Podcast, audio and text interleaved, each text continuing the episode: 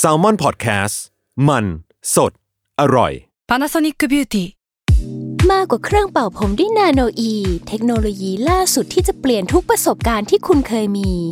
นาโนอีมอยส์เจอร์พลัสเพิ่มความชุ่มชื้นให้เส้นผมหลังใช้งานมากขึ้นถึง 18 เท่า พร้อมชะลอการเฟดของสีผมสำหรับคนชอบทำสีผม ดูแลความชุ่มชื้นทั้งเส้นผม หนังศีรษะและผิวคุณ Panasonic NA0J มีเทคโนโลยีนาโนอีที่ care only you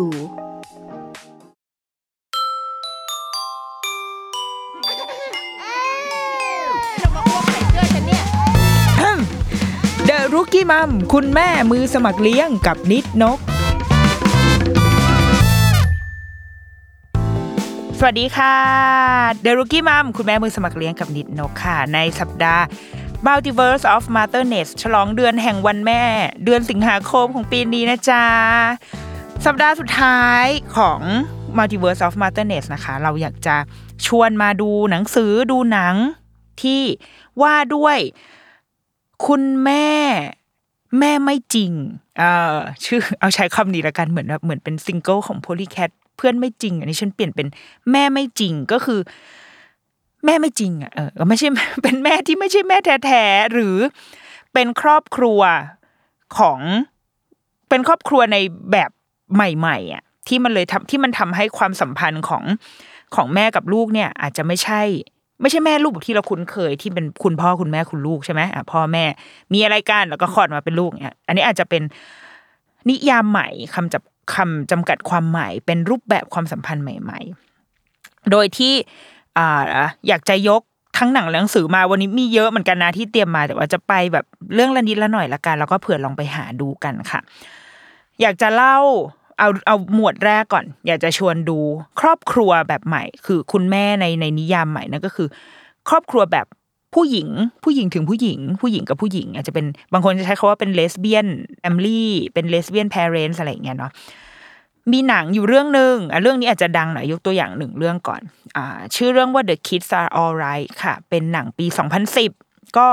ก็ไม่นานมากนะ 12 ปีที่แล้วเล่าเรื่องของครอบครัวหนึ่งเป็นผู้หญิงสองคน เล่นโดย Annette Bening แล้วก็ Julianne Mooreเขาก็เป็นคู่รักกันแล้วก็อยากจะสร้างครอบครัวอยากจะมีลูก เขาก็เลยใช้วิธีการรับ สเปิร์มที่มาจากการบริจาคอะค่ะมาผสมกับไข่ของตัวเอง ลูกคนโตเป็นไข่ของคุณแม่คนหนึง แล้วก็ลูกคนเล็กก็เป็นไข่ของอีกคนหนึ่งแล้วก็ผสมอะไรมาจนก็เลี้ยงลูกกันมาได้ จนอายุแบบ ลูกอายุสิบแปดคนหนึงอีกคนอายุสิบห้าสิบหกเป็นผู้หญิงคนโตเป็นผู้หญิงคนเล็กเป็นผู้ชาย ก็อยู่กันมาได้เป็นครอบครัวที่อบอุ่นแข็งแรงดี ปรากฏว่า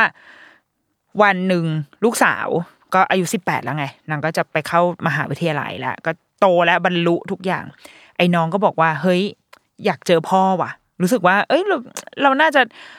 เราน่าจะรู้ได้นะ ว่าใครคือเจ้าของสเปิร์มที่มันสร้างขึ้นมาเป็นตัวเราอะไรเงี้ยแต่ว่าพี่เนี่ยสามารถทำได้แล้วเพราะว่าพี่บรรลุนิติภาวะแล้วเออก็เลยทำให้ไปตามสืบค้นกันมาจนเจอว่า เฮ้ย คนนี้คือพ่อเรา ก็รับบทโดยมาร์ครัฟฟาโล คุณพ่อก็เลยมาที่บ้าน ก็มีการแบบคุยกันอะไรอย่างเงี้ยค่ะ แล้วก็เชิญมาที่บ้าน ก็เลยเกิดความ สัมพันธ์อันแสนยุ่งเหยิงเกิดขึ้น อันนี้ในตัวหนังนะเช่นแบบว่า มีทั้งเรื่องการการมาทำความรู้จักกัน เพราะนี่มันคือคนแปลกหน้าแบบ completely คนแปลกหน้าเลยอะคือแบบแกเป็นใคร ไม่เคยรู้จักกันมาก่อน ตลอดสิบแปดสิบเก้ายี่สิบปีอะแต่อยู่ดีคนคนนี้เข้ามาด้วยความสำคัญที่ที่อาจจะสูงมากๆว่านี่คือพ่อไงนี่คือแบบคนที่เป็นพ่อของเด็กสองคนนี้นะ และอีกในอีกทางหนึ่งไอ้ผู้ชายคนเนี้ยก็เข้ามา รบกวนความสัมพันธ์ของคุณแม่สองคนนี้ด้วย เพราะว่าแน่นอนพอมีผู้ชายมามันก็จะเกิดการตัวคนเขียนบทอะก็มีความตั้งคำถามขึ้นมานิดนึงว่าเอ๊ะหรือจริงๆแล้วความสัมพันธ์มันจะต้องเป็นชายกับหญิงหรือเปล่านะอะไรเงี้ยคือมีหลายเส้นที่ให้เราติดตามเรื่องมาก ๆ มันก็เลยจะชวนชวนคิดนิดนึงแหละเรื่องเนี้ยว่าความเป็นพ่อ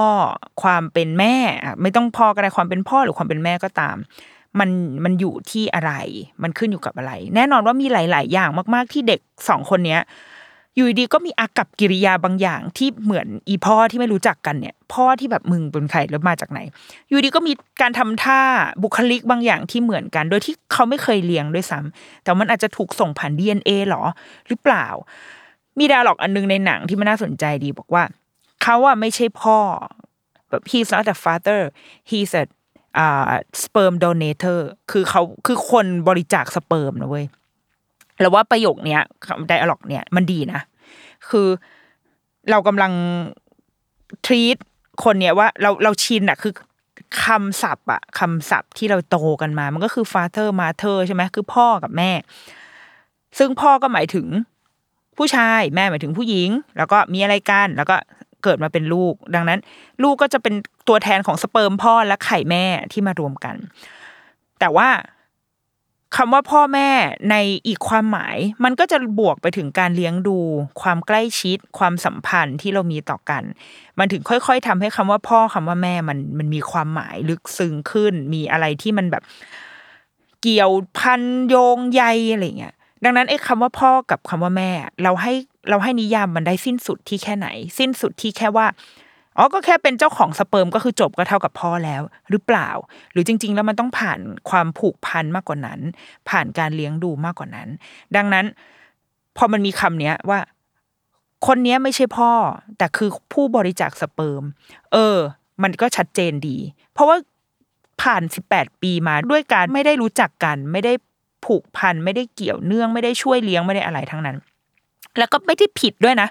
เพราะว่าเขาบริจาคสเปิร์มไปแล้วคือเขาก็ไม่ได้ผิดไม่ได้แบบ เธอจะต้องมารับผิดชอบฉันอย่างนี้มันก็ไม่ใช่ไงเพราะว่าก็เขาก็เป็นมีความตั้งใจที่ชัดเจนอยู่แล้วว่าเขาอยากจะบริจาคสเปิร์มของเขาเอาไว้ ดังนั้นเราว่าเรื่องเนี้ยก็เป็นหนึ่งตัวแทนของความของความชวนตั้งคำถาม เกี่ยวกับรูปแบบความสัมพันธ์ รูปแบบของครอบครัว ที่เราจะ นิยามมันยังไง เราจำเป็นที่จะต้องที่จะต้องครบฟังก์ชันในแบบที่ ในแบบที่เราคุ้นชินหรือเปล่า ในแบบที่สังคม ในแบบที่มันเป็นภาพใหญ่ของสังคมหรือเปล่า ก็คือการมีพ่อแม่และลูก มันถึงจะสมบูรณ์และอบอุ่น มีอีกหนึ่งเรื่องที่ก็เป็นเป็นครอบครัวแบบนี้เหมือนกัน แล้วก็มีการพูดถึงแบบความ biological mother อะไรอย่างเงี้ย ชื่อเรื่องว่า What Makes a Family อันนี้ก็เก่าแบบเก่ากึกเลยนะ ปี 2001 ค่ะ อ่า เป็นหนังหนังเมกา เล่าเรื่องของคู่รักเหมือนกัน เป็นคู่รักอ่าผู้หญิงกับผู้หญิงเหมือนกัน แล้วก็ตัดสินใจที่จะมีลูกด้วยกันเหมือนกัน โดยที่อ่าลูกลูกคนเนี้ยทำมาจากไข่ของคุณแม่คนหนึ่ง partner ของเธอเนี่ย ไปผสมกับสเปิร์มที่รับการบริจาคมา เสร็จแล้ว ก็ได้เป็นเด็กคนนี้มาเสร็จแล้ววันหนึ่งผ่านไปประมาณสี่ห้าปีกับเด็กคนนี้ก็โตขึ้นมา ปรากฏว่าคู่รักของเธอเสียไปบรูคชิลนะนางเอกของเรื่องนี้คือบรูคชิลคู่รักของเธอเสียชีวิตไป ก็เลยเหลือแค่เธอกับลูก เธอก็อยู่กับลูกไปก็ต้องแบบต้องผ่านเผชิญกับความเศร้าอะไรหลาย ๆ อย่าง แล้ววันหนึ่ง คุณพ่อคุณแม่ของแฟนของเธอที่เสียไปอะค่ะ ก็มาเหมือนมาฟ้องเพื่อที่จะรับเอาเด็กคนนี้ไปเลี้ยง พอเขาบอกว่า เพราะเด็กคนนี้คือลูกของลูกตัวเอง แต่ว่าบรูคชิลตัวนางเอกก็จะรู้สึกว่า เฮ้ยเขาก็ต้องสู้เหมือนกัน เพราะว่าเขาคือแม่ เขาคือคนที่เลี้ยงเด็กคนนี้มา ด้วยตัวของเขาเองเรื่องนี้เป็น based on true story นะ คืออสร้างมาจากเคสจริง ๆ มีมีการแบบไปว่าความในสงในศาลกันแบบอย่างจริงจังมาก ๆ เพื่อที่จะต่อสู้ว่าจริง ๆ แล้วเด็กคนนี้ที่ถ้าเอาตามหลักการทางชีววิทยา เอา DNA มากลางอะ ก็จะไม่มีอะไรเกี่ยวข้องกับตัวนางเอกเลยบรูคชิลไม่ไม่เกี่ยวเลย เพราะว่าไข่ไม่ได้มาจากเธอ จากแฟนของเธอที่เสียชีวิตไปแล้ว กับสเปิร์มผู้ใดก็มาพูดแล้วเนอะแล้วก็มีเป็นเด็กคนนี้ดังนั้นเธอไม่เกี่ยวเลย เอาจริง ๆ ก็คือแบบกำลังเลี้ยง ถ้าจะนับว่าความสัมพันธ์ในทางในทางวิทยาศาสตร์อะไม่มีนี่เอาลูกใครมาเลี้ยงอยู่วันนี้ แต่ว่า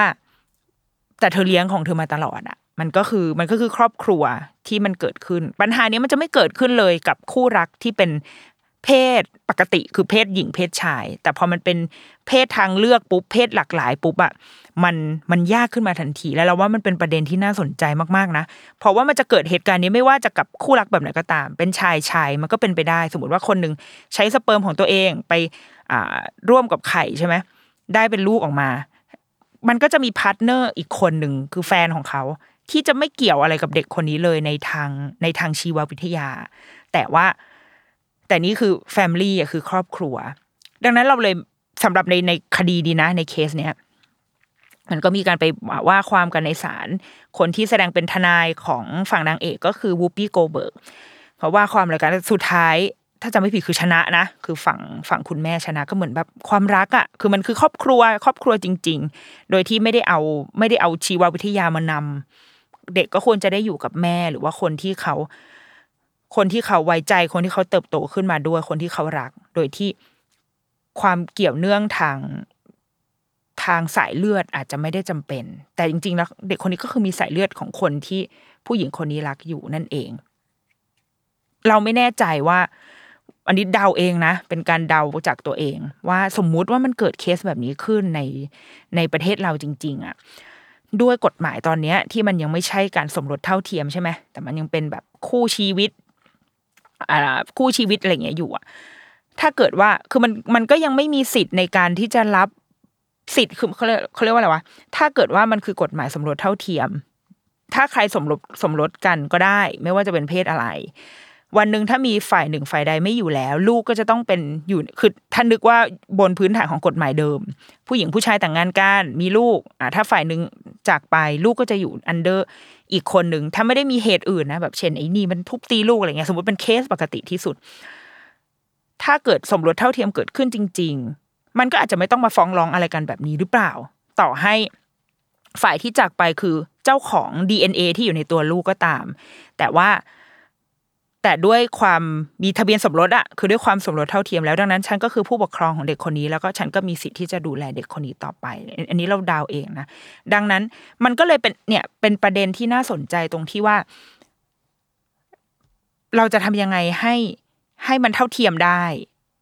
ไม่ต้องมาถึงแบบขั้นที่ต้องมาพิสูจน์ขึ้นลงขึ้นศาลกัน เพราะว่าเพราะถ้าแบบถ้าเราเป็นครอบครัวเนี่ย ทุกวันนี้เรามีพ่อแม่ลูก ถ้าวันหนึ่งแบบ คุณปู่คุณย่าจะมาฟ้องจะเอาหลานเนี่ยเราก็รู้สึกว่ามันไม่ make sense มาฟ้องทำไม เพราะว่านี่ก็ครอบครัวเขาอยู่ อยู่ของเราดีๆไงเนี่ยเรามีพ่อแม่ลูกวันหนึ่งถ้าพ่อไม่อยู่แม่ก็ดูแลลูกต่อ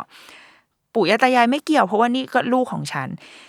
แต่พอมันไม่ใช่ลูกของเราในทางชีววิทยา เออ มันมันมันเลยมีประเด็นขึ้นมาทันทีอะเออใช่มันมันมันมีช่องโหว่บางอย่าง แต่ว่าหนังเรื่องนี้ในที่สุดแล้วมันคือปีสองพันหนึ่งนะเว้ย มันคือแบบยี่สิบปีที่แล้วนะ เราไม่แน่ใจว่ากฎหมายในทุกวันนี้มันเป็นยังไง แต่ว่าก็เป็นประเด็นที่น่าสนใจตรงที่ว่า เหมือนชื่อหนังเรื่องที่บอกอะ what makes a family อะคืออะไรมันคือความหมายของครอบครัวกันแน่ อะไรทำให้เกิดเป็นครอบครัวครอบครัวหนึ่งขึ้นมา มันคือความสัมพันธ์ในทางชีววิทยาหรือเปล่า หรือจริงๆแล้วมันคือ ความความสัมพันธ์ความรักที่เรามีให้กัน นั่นคือ คำตอบที่เราต้องหาหาคำตอบกันเอาเอง อีกหนึ่งเรื่องที่ยกมา ชื่อเป็นนิทานค่ะ เป็นหนังสือนิทานน่ารัก ชื่อเรื่องว่าคุณแม่ของฉันเป็นโจรสลัด เออน่ารักนะ เพราะว่าอะไรนี่แปลเป็นภาษาไทยนะจ๊ะ มันชื่อภาษาอังกฤษคือ The Pirate Mums สำนักพิมพ์ไอโซพอร์ตเอามาแปลค่ะ โดยผู้เขียนคือคุณ Jodie Lancet-Grant แล้วก็ผู้วาดภาพประกอบคือคุณ Lydia Corry แปลโดยคุณพัทรพรวิวัฒนาการ หนังสือเล่มนี้เป็นหนังสือนิทานนะคุณแม่ของฉันเป็นโจรสลัด ก็เล่าเรื่องของคุณแม่ คู่คุณแม่คุณแม่เหมือนกัน แล้วก็มีลูกชายคนหนึ่งเนี่ยเปิดอะเปิดหนังสือไปด้วย ก็มีลูกชายคนหนึ่งน่ารัก แล้วเจ้าเด็กคนนี้ก็บอกว่า ครอบครัวของฉันอะเป็นครอบครัวธรรมดา เจ้าบิลลี่ เจ้าบิลลี่เล่าให้ฟังเป็นคนบรรยาย ก็บอกว่าครอบครัวเราเนี่ยเป็นครอบครัวครัวที่ธรรมดามาก ๆ แต่ว่าเวลาที่เพื่อนๆมาเห็นครอบครัวของเราอะ ทุกคนก็จะรู้สึกว่าแบบครอบครัวของเราอะไม่ธรรมดา ครอบครัวอื่นๆนะมีสัตว์เลี้ยงธรรมดานะ มีแมวหรือหมา แต่ว่าครอบครัวของเราอะเลี้ยงอะไรรู้ไหมเลี้ยงนกทึ่มที่ชื่อว่า bird brain ก็เป็นนกแก้วแบบ นกแก้วปากแจ๋วอะไรเงี้ยแล้วก็คุณพ่อคุณแม่ก็จะมีความเป็นแบบ ฮิปปี้อะเป็นคุณแม่สองคนที่ฮิปปี้ เราจะสัมผัสได้ว่าอีเจ้าบิลลี่เนี่ยอีเด็กในเรื่องเนี้ยจะอึดอัดนิดนึง คืออาจจะมีแม่ที่เป็น extrovert มากเกินไปก็เป็นไปได้แล้วบิลลี่ก็จะรู้สึกว่าอึดอัดที่พอรู้ข่าวว่าจะมีการที่โรงเรียนจะมีการแบบเออจัดงานแล้วจะให้คุณแม่ไปร่วมงานด้วย เราไปเที่ยวทะเลกับเด็ก ๆ บิลลี่ก็รู้สึกแบบ ไม่อยากให้แบบแม่ไปเลย ไม่อยากให้แม่รู้ได้ซ้ำว่ามีสิ่งนี้ เพราะว่า ไม่อยากไม่อยากให้ใครเห็นความไม่ธรรมดาของครอบครัวของเขา ก็คือสามารถแบบตีความได้แหละว่า เด็กก็คงมีคำถามในใจ มีความรู้สึกไม่มั่นใจในครอบครัวที่ไม่ปกติ ก็คือไม่ใช่ครอบครัวแบบที่เพื่อนๆมีอะไม่ใช่คุณพ่อกับคุณแม่ แต่ว่าเป็นคุณแม่กับคุณแม่แทน มันก็อาจจะดูแปลกๆนิดนึงอะไรเงี้ยแต่ว่าสุดท้ายด้วยความ alert ของแม่ก็แบบไปฉันจะไปอะนางก็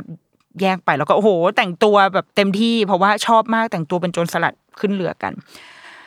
เรื่องมันก็เล่าไปเรื่อยๆเนาะจนสุดท้ายก็คือกลายเป็นว่าด้วยความสามารถและความสนุกของคุณแม่ทั้งสองคนอะ ก็ดันเป็นฮีโร่ที่ทำให้ปัญหาหลาย ๆ อย่างที่เกิดขึ้นในเรือที่เด็ก ๆ ไปเที่ยวกันเนี่ย ผ่านพ้นไปได้ แล้วทุกคนก็บอกว่า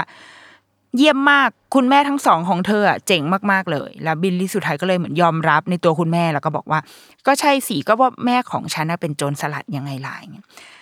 หนังสือนิทานเล่มเนี้ย มันน่ารักตรงที่ หนึ่งคือมันเล่ามันเล่าเรื่องของคุณแม่กับคุณแม่เป็นครอบครัวแบบใหม่ เหมือนเราเราเคยเคยตั้งข้อสังเกตเอาไว้แบบสักพักหนึ่งแหละว่า เดี๋ยวนี้เวลาอ่านหนังสือนิทานกับลูกอะค่ะ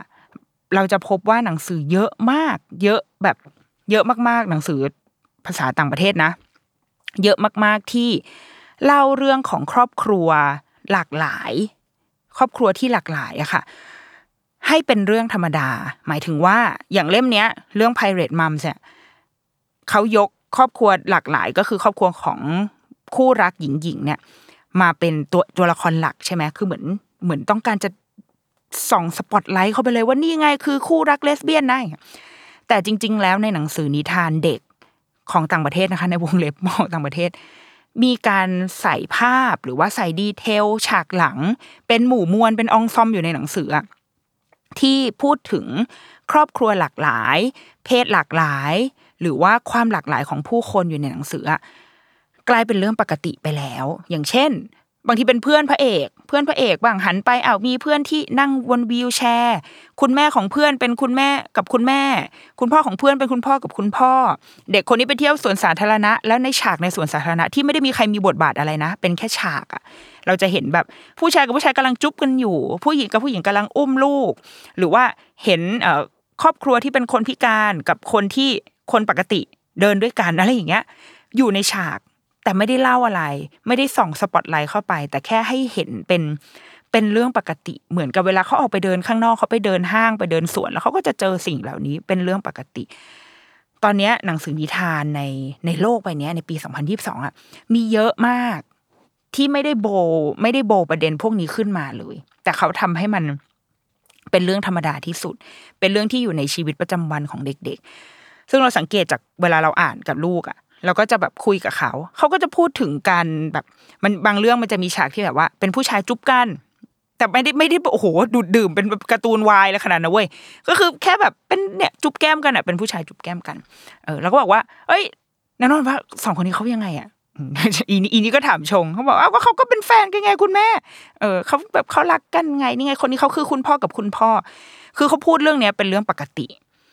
ราะว่าเราเองก็ทำให้มันเป็นเรื่องปกติ เราก็บอกเขาว่านี่ไงก็นี่คือครอบครัวครอบครัวบางครอบครัวก็จะเป็นคุณพ่อกับคุณพ่อนะอะก็เป็นไปได้ทำให้เป็นเรื่องปกติไม่ได้ ไม่ได้ไปโบให้มันดูยิ่งใหญ่ดราม่าหรือว่า เราจะต้องเรียกร้องสิทธิให้เขาอะทำให้เป็นเรื่องปกติ เพราะเราเชื่อว่า ในวันที่ลูกเราโตขึ้นอะมันจะปกติขึ้นเรื่อยๆอะจนจนไม่ต้อง ยิ่งถ้ายิ่งถ้าแบบกฎมงกฎหมายอะไรมันผ่านหมด มันทุกอย่างมันจะเป็นเรื่องปกติมากๆ แล้วความหลากหลายคือเรื่องปกติ ไม่ต้องไป โอ้ใส่อารมณ์ดราม่าอะไรกับมันเลย แค่ทรีตมันว่าเออก็นี่นี่ก็คือความสัมพันธ์รูปแบบหนึ่งเท่านั้นเอง เนี่ยคือหนังสือนิทาน หนังสือสำหรับเด็กในยุคสมัยนี้ค่ะ มันเปลี่ยนแปลงไปค่อนข้างเยอะแล้ว อย่างเรื่องเนี้ยที่ยกตัวอย่างมาเนี่ย ก็เป็นหนึ่งเรื่องที่เราว่าสำนักพิมพ์ก็มีความกล้าหาญนะ ที่เอามาแปลเป็นภาษาไทย คุณพ่อคุณแม่ก็ ต้องแบบบางคนก็อาจจะมีความตั้งคำถามว่าเอ้ยเราอ่านได้เหรออย่างเงี้ยเราสำหรับเราเรารู้สึกว่าทำให้มันเป็นเรื่องปกติได้เลย นี่ก็คือ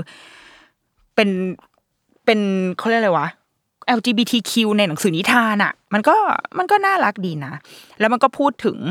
ความสัมพันธ์ ครอบครัวที่เป็นแม่เป็นคุณแม่กับคุณแม่ เป็นครอบครัวที่อาจจะไม่ได้เหมือนกับใคร ๆ แต่ว่าเราก็เป็นครอบครัวเดียวกันได้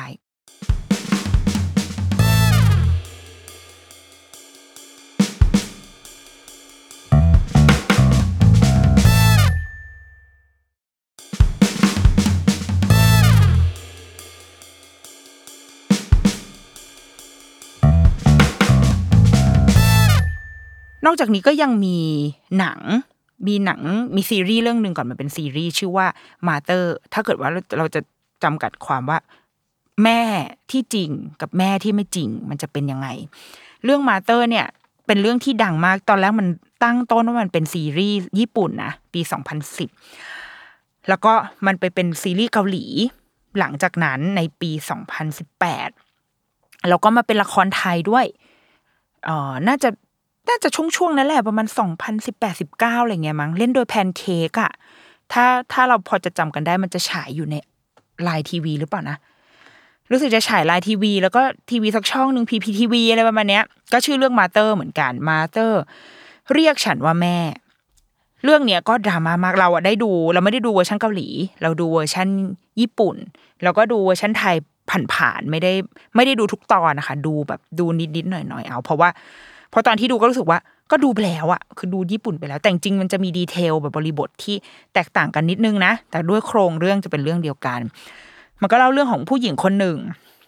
เป็นคุณครูที่ไปสอนที่โรงเรียนประถมแห่งหนึ่ง ก็ไปเจอเด็กคนหนึ่งที่เธอรู้สึกว่าเฮ้ยเด็กคนนี้มันเหมือน มันต้อง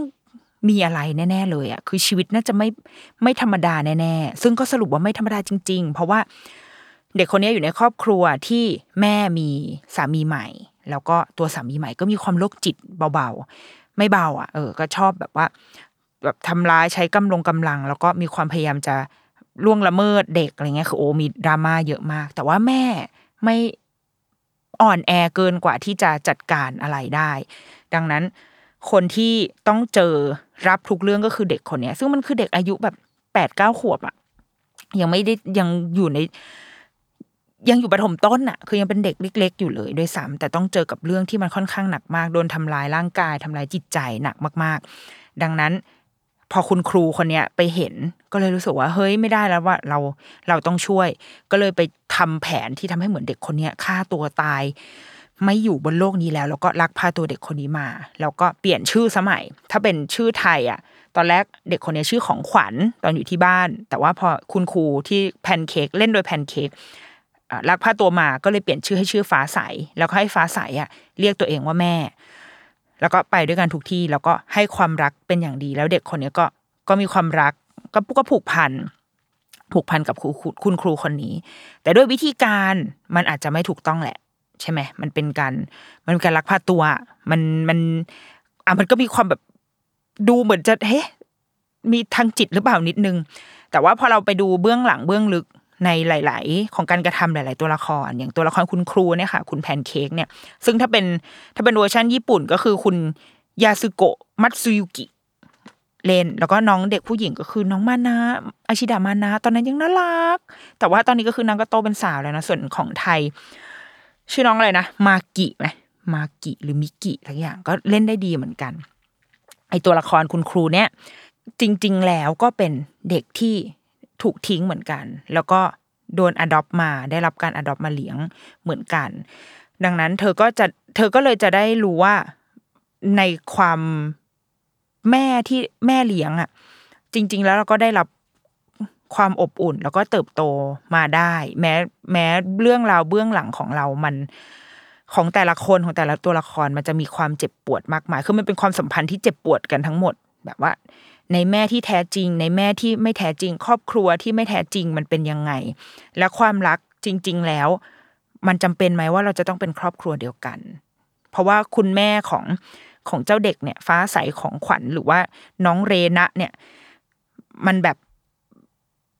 เขาก็เป็นแม่ที่รักลูกแต่อาจจะอ่อนแอเกินไป อาจจะอาจจะไม่เข้มแข็งพอ อาจจะไม่ไม่พร้อมมากพอที่จะยืนหยัดเพื่อเพื่อปกป้องลูกของตัวเองอะไรเงี้ยก็เลยเกิดแบบเกิดเหตุการณ์ต่างๆ มากมาย แล้วก็สุดท้ายถ้าอย่างอย่างของซีรีส์ไทยก็จะมีการไปจบที่ศาลนะก็ต้องมีการตัดสิน เพราะว่าก็การลักพาตัวเด็กมันก็มีความผิดเนาะอันนี้ก็เป็นหนึ่งเรื่องที่ไปหาดูได้นะ เราเราว่าเวอร์ชั่นไทยเนี่ยยังดูได้ เวอร์ชั่นเกาหลีน่าจะน่าจะยังดูได้อยู่ แต่ของญี่ปุ่นเนี่ยคิดว่าไม่ ความยากของมันก็คือยากอยู่แล้ว หรือว่าอีกหนึ่งเรื่องก็เป็นซีรีส์ที่ซีรีส์ญี่ปุ่นที่ไทยเอามาทำผลิตซ้ำแล้ว ก็ชื่อว่าอาชิตะมามากะอิไนแปลว่าวันพรุ่งนี้แม่จะไม่อยู่แล้ว ก็เป็นซีรีส์ที่ตอนที่ฉายที่ญี่ปุ่นอะค่ะดราม่ามาก เพราะว่าคนแบบพอแค่แบบปล่อย ปล่อยไปได้แบบหนึ่งตอนมาก็คือไม่มีโดนบอยคอรดจากบรรดาแบบสปอนเซอร์ทั้งหลาย เพราะว่าโรงพยาบาล โรงพยาบาล GK เป็นโรงพยาบาลเดียวในญี่ปุ่น ที่มีตู้ทิ้งเด็กสำหรับพ่อแม่ที่ไม่พร้อมจะเลี้ยงลูก ทีเนี้ยบรรดาสมาแล้วก็บรรดาสมาคมบ้านเลี้ยงเด็กกำพร้าเนี่ยก็ออกมาร้องเรียนว่าภาพที่เห็นในซีรีส์ทำให้เกิดความเข้าใจผิดต่อบ้านเด็กกำพร้า แล้วก็เห็นความรุนแรงของคนเลี้ยงเด็กอะไรอย่างเงี้ยที่แบบเปรียบว่าเด็กๆอะเป็นสัตว์ในร้านขายสัตว์ แล้วก็แบบกลายเป็นเรื่องที่แบบวิพากษ์วิจารณ์กัน ซึ่งภาพในซีรีส์ตอนแรกอะมันมันดาร์กจริงๆคือมันมันเรียกแขก แต่ว่าถ้าได้ให้โอกาสเขานะ แล้วก็ดูไปจนจบอะมันไม่มีอะไรเลย คือมันมันเป็นซีรีส์ที่ค่อนข้างโอเคด้วยซ้ำ แล้วก็มันเล่าเรื่องที่บ้านเด็กกำพร้า ผ่านนางเอกก็คือชื่อว่าน้องโพสโตน้องโพสโตเนี่ยคือเขาจะตั้งชื่อแต่ละคนอะที่มันจะมีที่มาที่ไปของชื่อเขาอย่างโพสโตก็คือ พ่อแม่ทิ้งเอาไว้ที่ตู้ทิ้งเด็กก็คือเหมือนเหมือนที่โรงพยาบาลเนี่ยแหละ คือมีตู้ทิ้งเด็กอยู่ แล้วก็เธอก็มาอยู่ที่ที่บ้านหลังนี้ จะตั้งชื่อใหม่เพื่อเพื่อให้เด็กๆอะลืมบาดแผลจากชื่อเดิมของตัวเองอะ เพราะชื่อเดิมมันคือตัวตนเดิม มันคือ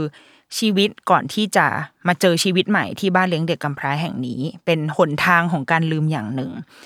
โพสิโตเนี่ยก็มีเพื่อน มีคนหนึ่งชื่อเปียมิ เป็นคุณหนู เป็นแบบ เป็นเด็กที่แต่ก่อนรวยมาก แล้วก็ที่บ้านล้มละลาย ก็เลยต้องมาอยู่ที่นี่ คุณพ่อคุณแม่แบบเลี้ยงไม่ไหว แล้วก็มีบอมบิเด็กที่อยากจะมีครอบครัวใหม่ อยากจะได้รับการ adopt เหมือนอย่างที่ครอบครัว Angelina Jolie แล้วก็ Brad Pitt อะ เคย adopt เด็กจากทั่วโลกมากมาย แล้วก็อีกคนหนึ่งคือดงกิ ดงกิก็คือ แม่ติดคุก เพราะว่าไปทำลายร่างกายแฟนใหม่ และเด็กทั้งสี่คนเนี้ยก็อยู่ด้วยกัน แล้วก็มีความพยายามที่จะหาครอบครัว เพราะว่าไอเดียของเรื่องเนี้ยพยายามจะสื่อสารว่าเด็กกำพร้าจะต้องมีสิทธิ์ที่จะเลือกบ้านที่ตัวเองไปอยู่ อยากจะสื่อสาร เพราะเด็กๆ ทุกคนก็ มีความใฝ่ฝันว่าเอออยากจะไปตรงนู้นตรงนี้ เวลามีคนมารับเขาไป เขาก็อยากจะอยากจะไปอยู่กับบ้านนั้นอย่างจริงใจอย่างเต็มใจอะไรเงี้ยเรื่องนี้ก็เป็นอีกหนึ่งเรื่องที่ถ้าหาเวอร์ชันญี่ปุ่นดูไม่ได้ก็คือดูเวอร์ชันไทยได้นะคะ มีการทำอ่าไว้เหมือนกันน่าจะของทรูนะถ้าถ้าเราจำช่องไม่ผิดถ้าเราจำผิดขออภัยนะคะ มันพูดความสัมพันธ์อีกแล้วว่า ความครอบครัว สถาบันครอบครัว ความแม่ที่แท้จริง หรือว่าความเงื่อนไขต่าง ๆ ในชีวิตมันอาจทำให้ ความสัมพันธ์เดิม ดั้งเดิมที่แบบที่แท้ทรูที่สุดก็คือพ่อแม่ลูกแบบที่ทั้งทางชีววิทยาและทางความสัมพันธ์ มันอาจจะมีความสั่นคลอนไป ไม่มั่นคงมากพอและทำให้ครอบครัวอาจจะต้องแตกสลาย แต่แล้วจากนั้นมันมันเป็นยังไงต่อได้บ้าง ทางเลือกต่อไปของมันคืออะไร ครอบครัวอุปถัมภ์มันจะเข้ามาทำหน้าที่นี้แทนได้ไหม ความเป็นพ่อไม่จริง ความเป็นแม่ไม่จริงเนี่ย มันจะมีอยู่จริงขึ้นได้ไหม ก็เป็นประเด็นที่ซีรีส์เรื่องเนี้ยทิ้งเอาไว้ให้ ก็อยากให้ลองไปหาดูกันได้ นอกจากเนี้ย นอกจากหนังแล้วก็ยังมี หนังสื่อนิทาน อีกเยอะมาก ๆ ที่พูดถึง พ่อไม่จริง แม่ไม่จริง แต่ว่าความหนังสือนิทานเนาะมันก็จะมันจะเบรกความความเรียวของมันอะมาคืออย่างเวลาเราดูซีรีส์มันก็จะเป็นคนเล่นใช่ไหมคะแต่ว่าหนังสือนิทานที่พูดถึงประเด็นเนี้ยส่วนใหญ่แล้วมันจะใช้ความเป็นสัตว์เข้ามาทดแทน เข้ามาเล่าเพื่อให้ให้เด็กๆสนุกไปกับเรื่องราว แต่ว่าเขาจะได้ซึมซับคอนเซปต์ของของความเป็นครอบครัวที่ แก่นแท้ๆของมันจริง ๆ แล้วอะเหมือนในคำว่า what makes a family อะแก่นจริง ๆ ของมันมัน มันใช่แค่เรื่องความผูกพันทางสายเลือดหรือเปล่า เราเป็นสายพันธุ์เดียวกันหรือเปล่า มีหนึ่งเรื่องที่คุณพ่อคุณแม่หลาย ๆ คนน่าจะรู้จักเพราะว่ามันจะอยู่ในลิสต์แบบหนังสือแนะนำหมอประเสริฐตลอดการชื่อเรื่องว่าแม่ไก่แฮตตี้เล่มนี้มีสองอมีมีสองภาค ภาคแรกชื่อว่าแม่ไก่แฮตตี้แล้วก็ภาคที่สองชื่อ แม่ไก่แฮตตี้พาลูกรักคืนรัง ก็สามารถหาซื้อได้ของสำนักพิมพ์ Happy Kids ของแบรนด์ for Kids ค่ะ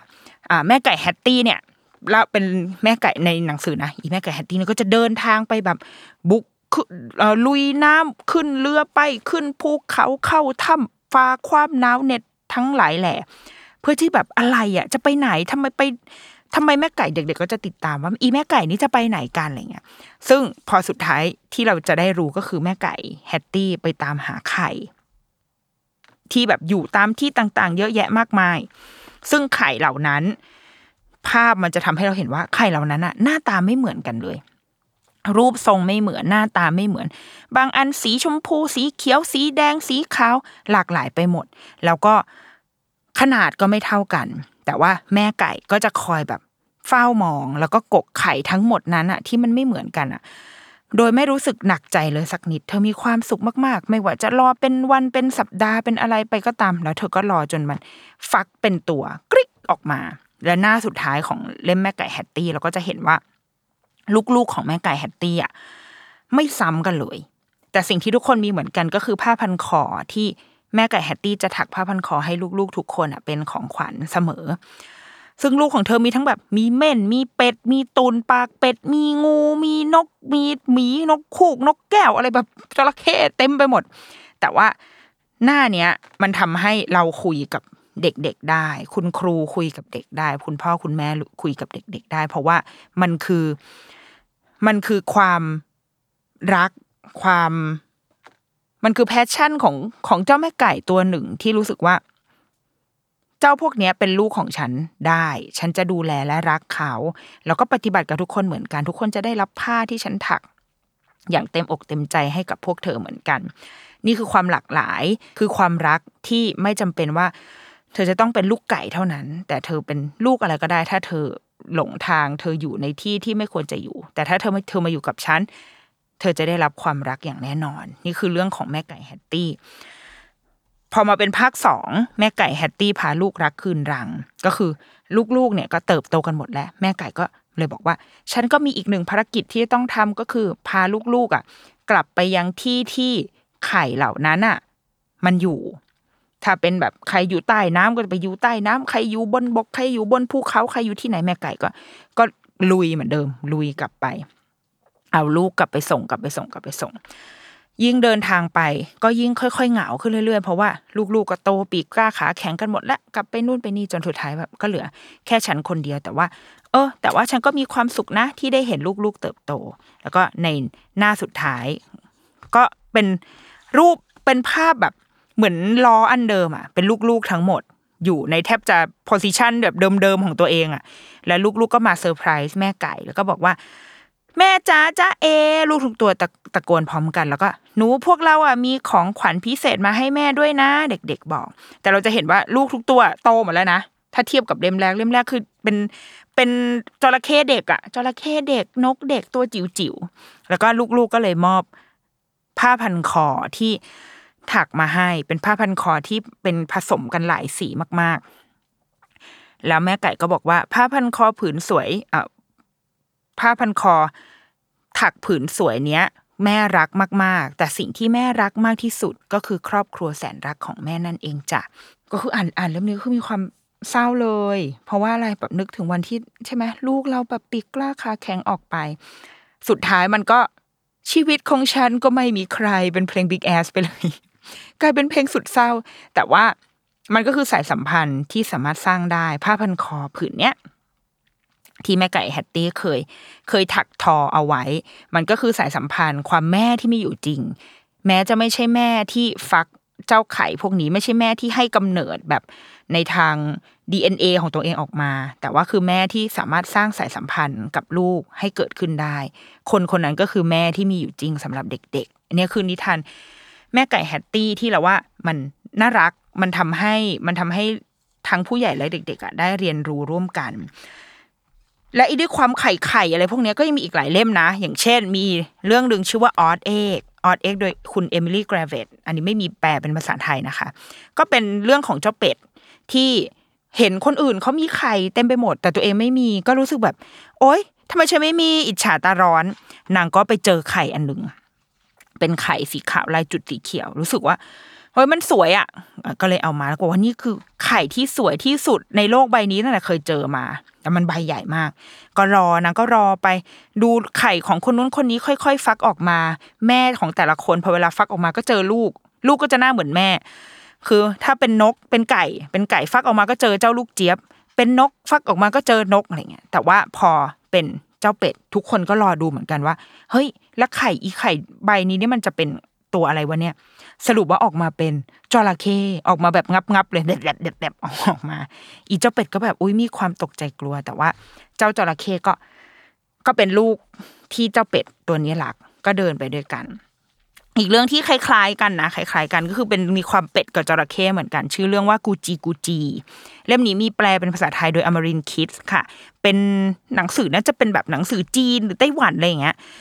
ซึ่ง เรื่องคล้ายๆคล้ายๆกันพล็อตมันก็จะประมาณเนี้ยคือเป็นแบบไข่ที่หลงมา แล้วก็พอหลงฝูงมา ก็เป็นจระเข้ที่มาอยู่กับเหล่าเป็ดก็เดินตามงองแงงแงไปเรื่อยแล้วก็รู้สึกว่าเอ๊ะตัวเรานี่มันแบบเราใช่ปะวะนี่พวกเดียวกันมันปะวะเนี่ย จนจระเข้มันก็ไปเจอเผ่าพันธุ์ของมัน แล้วก็แบบเฮ้ยไอเผ่าพันธุ์ก็บอกว่าพวกแกนี่ไอเป็ดเนี่ยมันเป็นอาหารของเรานะเราต้องไปจัดการมันมานะแต่ว่าสุดท้ายเจ้ากูจีกูจีก็ตัดสินใจ ที่จะเซฟครอบครัวที่แท้จริงของมันครอบครัวที่แท้จริงก็คือครอบครัวที่ที่มีอยู่จริงอะที่เลี้ยงกันมาพี่น้องและพ่อแม่ของเขาอย่างเงี้ยเพื่อที่จะอยู่ร่วมกัน ก็เป็นอีกหนึ่งเรื่องนะกูจีกูจีนี่ยังสามารถหาซื้อได้ไม่ได้ยากเย็น หรืออย่างเช่นอ่าอีกเรื่องชื่อจระเข้ทำไมมันต้องวนๆอยู่เนี่ยเนาะจระเข้กับไก่กับเป็ดอะไรเงี้ยอีกเรื่องเป็นนิทานญี่ปุ่น ชื่อว่าวันเกิดของจระเข้ตัวใหญ่กับลูกไก่ตัวเล็ก ก็คล้าย ๆกัน เป็นจระเข้เป็นวันเกิด เป็นจระเข้ที่แบบอยู่อย่างเหงาๆอยู่คนเดียว แล้วก็วันเกิดก็ทำไงฉลองคนเดียวนางก็เดินไปตามป่าไปหาเบอร์รี่ถ้ำนางชอบนางชอบกิน ไปเก็บนู่นเก็บนี่แล้วนางก็ไปเจอไข่อันหนึ่งก็เลยบอกเอ้ยเอาเก็บมาซะหน่อยปรากฏไข่ก็ฟักออกมา เป็นเจ้าลูกเจี๊ยบตัวหนึ่ง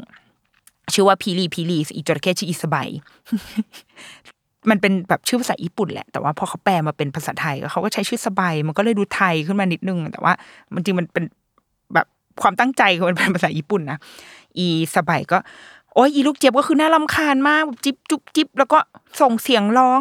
ทำข้าวของแล้วต้องมาแย่งที่นอนอะไรเงี้ยอีจระเข้ก็มีความหงุดหงิดจิตหงุดหงิดอยู่กับตัวเอง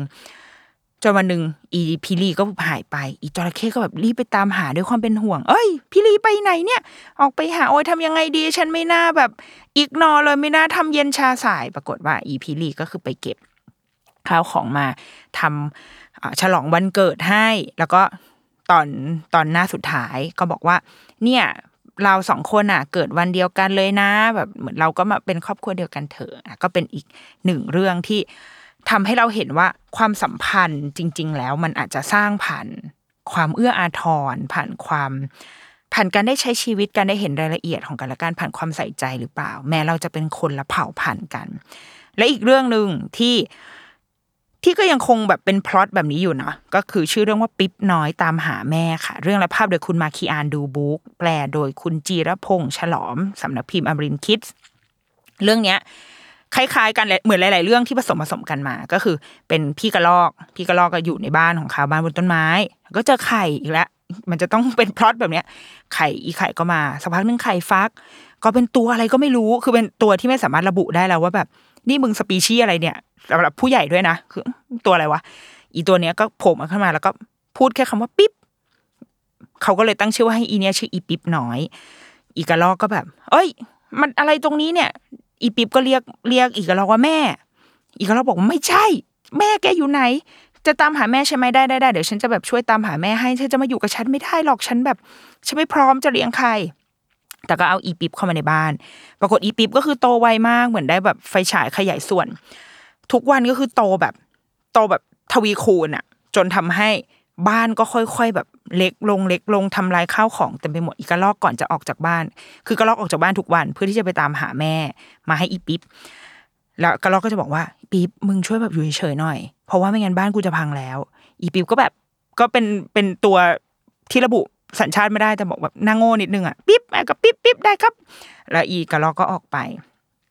ตามหาแม่ แล้วก็แบบงุนง่านในใจมากว่า โอ๊ยฉันจะเลี้ยงมันยังไงฉันเลี้ยงไม่ได้หรอก แต่ว่า แต่ในขณะที่พูดไปก็ยังคงแบบนึกถึง นึกถึงอยู่เสมอ อยากจะตามหาแม่ อยากจะแบบ อยากจะทำให้เจ้าปิ๊บเนี่ย มันแบบมันได้ได้ฟินิชของมันอะเอออีกระลอกก็ออกไปจนกระทั่งวันหนึ่งอีกระลอกก็เดินเดินเดินมาก็เจอแบบนกเหยี่ยว เล็งเวลาฮ่าฮ่าฉันจะกินแกเจ้ากระลอก อีปิ๊บที่ตัวใหญ่มาก เพราะว่านางโตไวนางก็เดินมาแล้วก็แบบแห่ไปหลอก อีนกก็เลยบินหนีไปเลยกลัว แล้วหลังจากนั้นเจ้ากระรอกก็เลยคิดว่าอ๋อโอเค ในขณะที่แบบ เราไปตามหาอะไรมามากมาย แต่จริงๆแล้วมันเหมือนเจ้าความรักอะไอ้เต้าความรักของเราอะมันก็จริง ๆ ก็รออยู่ที่บ้านเราเนี่ยแหละ ดังนั้น เออเราก็มาสร้างบ้านให้ใหญ่ขึ้นดีกว่า เพื่อที่เราจะได้แบบอยู่ด้วยกัน ก็เป็นความสัมพันธ์แบบที่แกเป็นใครนี่คือเป็นใครยังระบุไม่ได้ ไม่รู้สัตว์ประเภทอะไรด้วยไม่รู้แหละ แต่ว่าเราเกื้อกูลกันน่ะเรา เรารักกันได้ เนี่ยเหล่าเนี้ยคือคอนเซปที่ ที่เอาจริงไม่ต้องตีความไปไกลอะมันแค่พูดเรื่องความรัก แก่นแท้แก่นกลางของของความเป็นครอบครัวของความสัมพันธ์ทั้งหมด จริง ๆ มันอาจจะไม่ต้องการการยืนยัน ไม่ต้องการหลักฐานอะไรที่มันแบบวิเศษอะไรมากไปกว่าแค่ แค่เรามีความรัก มีความปรารถนาดีต่อกัน มีความผูกพัน อยากให้อีกฝ่ายหนึ่ง มีความสุข อยากให้อีกฝ่ายหนึ่งรู้สึกดี โดยที่เราไม่เราข้ามกำแพงทุกอย่างที่ว่าเฮ้ยเธอเป็นเธอเป็นสปีชีส์เดียวกับฉันหรือเปล่า เธอเป็นไข่ของฉันหรือเปล่า หรือว่าพอยังวันหนึ่งอย่างเจ้ากูจีกูจีที่ไปเจอพ่อแม่ที่แท้จริงของตัวเอง แต่เขาก็รู้สึกว่าเขาโตมาจากคุณแม่ แม่เป็ดเนี่ยเขาโตมาแบบนี้เขามันเหมือนเมาคลีอะที่พอเราไปโตในป่าก็คือเราคือลูกของป่า เราไม่ใช่ลูกของคนไปแล้วอะ อยู่ในสภาพแวดล้อมแบบนี้ดังนั้น ก็คนนี้แหละที่มีอยู่จริงสำหรับฉัน อาจจะไม่ใช่คนที่มอบ DNA ให้ฉันมา แต่มันคือคนที่มอบความรัก มอบการดูแลให้กับเรา นั่นหรือเปล่าคือครอบครัว นั่นหรือเปล่าคือ คือความรักคือความสัมพันธ์ คือความเป็นแม่ ความเป็นพ่อที่ที่มีความหมายไม่ใช่แค่คนที่มอบไข่ ไม่ใช่คนที่มอบสเปิร์ม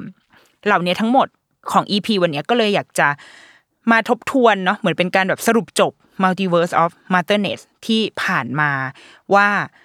ในความเป็นแม่ที่เราเห็นผ่านสื่อต่างๆค่ะ มันทุกเรื่องจะทุกเรื่องบนโลกใบนี้มันมีตัวละครที่เป็นแม่มันมีเส้นเรื่องของแม่อยู่เสมอ เพราะว่าแม่คือต้นทางของทุกสิ่งเนาะพระเอกไม่ว่า อีพระเอกจะโง่เง่าหรือว่าตัวร้ายจะร้ายขนาดไหนนางเอกจะมีความเฟียสแค่ไหนก็ตาม ทุกอย่างมันผ่านการเติบโต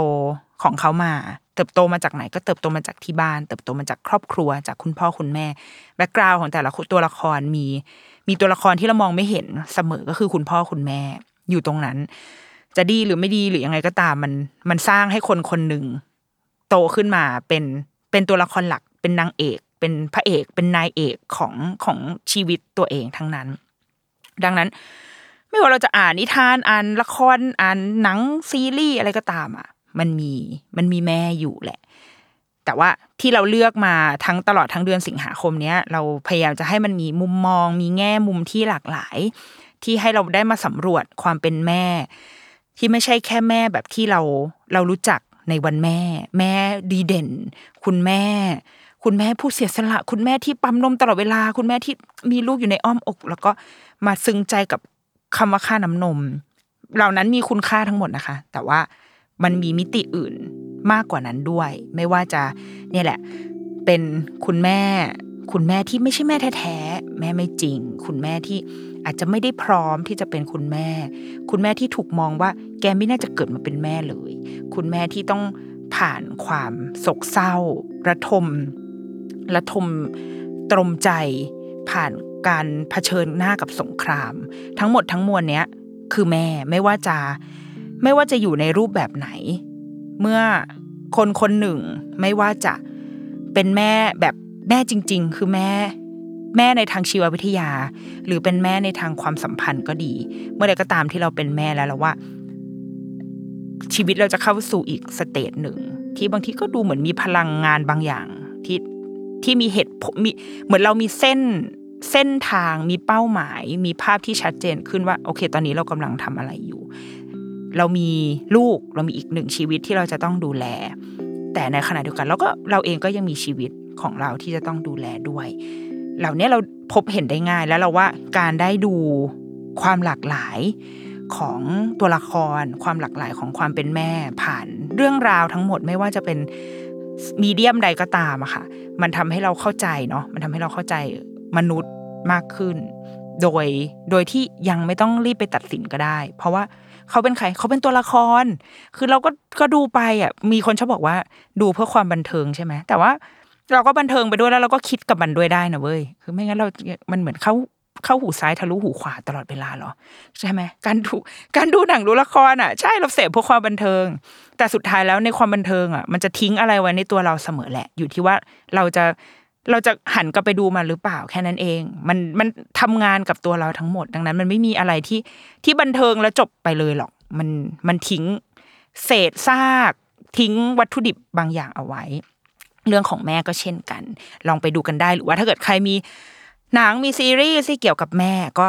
สามารถ แนะนำมาได้เรื่อยๆ เช่นกันนะคะ บางทีเราก็ตามดูตามอ่านได้ไม่จบเนาะแล้วก็ช่วงนี้จะเริ่มมีเวลาดูซีรีส์มากขึ้นนิดนึงแหละก็แนะนำมาได้นะคะซีรีส์เกาหลีญี่ปุ่นอะไรก็ได้เหมือนกันนะคะ โอเคสำหรับเดือนแห่งวันแม่และอ่า Multiverse of Materness ก็ประมาณนี้เดี๋ยวมาดูติดตามได้ว่าปีหน้าวันแม่มันจะเป็นเรื่องของอะไรอีกนะคะ เอาละสัปดาห์นี้ สวัสดีค่ะ